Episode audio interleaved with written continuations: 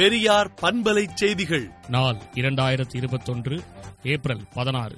Corona தொற்று முதல் அலையை விட இப்பொழுது இரண்டாவது அலை பேராபத்தானது என்றும் எனவே தடுப்பூசி போட்டுக் கொள்ளுதல் முகக்கவசம் தவறாமல் அணிதல் தனிமனித இடைவெளி உள்ளிட்ட பத்தியங்களை தவறாமல் பின்பற்ற வேண்டும் என்றும் இது நமக்காகத்தானே தவிர சட்டத்துக்காக அல்ல இவற்றில் அலட்சியம் காட்டுவது தற்கொலைக்கான செயல்பாடே பொறுப்புணர்ச்சியோடு செயல்படுங்கள் என்றும் திராவிடர் கழக தலைவர் ஆசிரியர் கி. வீரமணி அறிக்கை விடுத்துள்ளார்.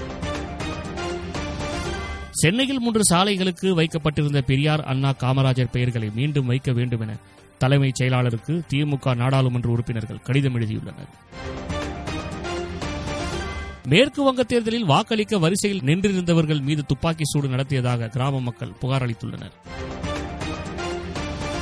நீதித்துறையில் பணியாற்றுவோர் அச்சமோ பக்கச்சார்புடனோ நடந்து கொள்ள வேண்டியது இல்லை என கர்நாடக உயர்நீதிமன்ற நீதிபதி ஜான் மைக்கேல் டிகுன்கா கூறியுள்ளார்.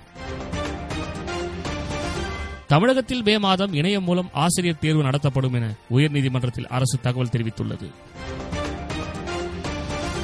உத்திரமேரூர் அருகேயுள்ள விண்ணமங்கலம் கிராமத்தில் பதினைந்தாம் நூற்றாண்டை சேர்ந்த கல்செக்கு மண்ணில் புதைந்து அழியும் நிலையில் உள்ளது. இதை பாதுகாக்க தமிழக தொழில்துறை துறை நடவடிக்கை எடுக்க வேண்டும் என்று வரலாற்று ஆய்வாளர்கள் வலியுறுத்தியுள்ளனர். விண்வெளிக்கு மனிதர்களை அனுப்பும் இந்தியாவின் ககன்யான் திட்டத்துக்கு பிரான்ஸ் உதவுகிறது. இதற்காக ஒப்பந்தம் ஒன்று கையெழுத்தாகியுள்ளது. நாற்பத்தைந்து வயதிற்கு மேற்பட்ட அனைவரும் பத்து நாளில் கொரோனா தடுப்பூசி போட்டுக் கொள்ள வேண்டும் என தமிழக அரசு உத்தரவிட்டுள்ளது. எஸ் நானூறு ஏவுகணை ஒப்பந்தத்தில் இந்தியாவும் ரஷ்யாவும் உறுதியாக இருப்பதாக நிகோலை குதாசே உறுதிப்பட தெரிவித்துள்ளார். விடுதலை நாளேட்டை விடுதலை டாட் இன் இணையதளத்தில் படியுங்கள்.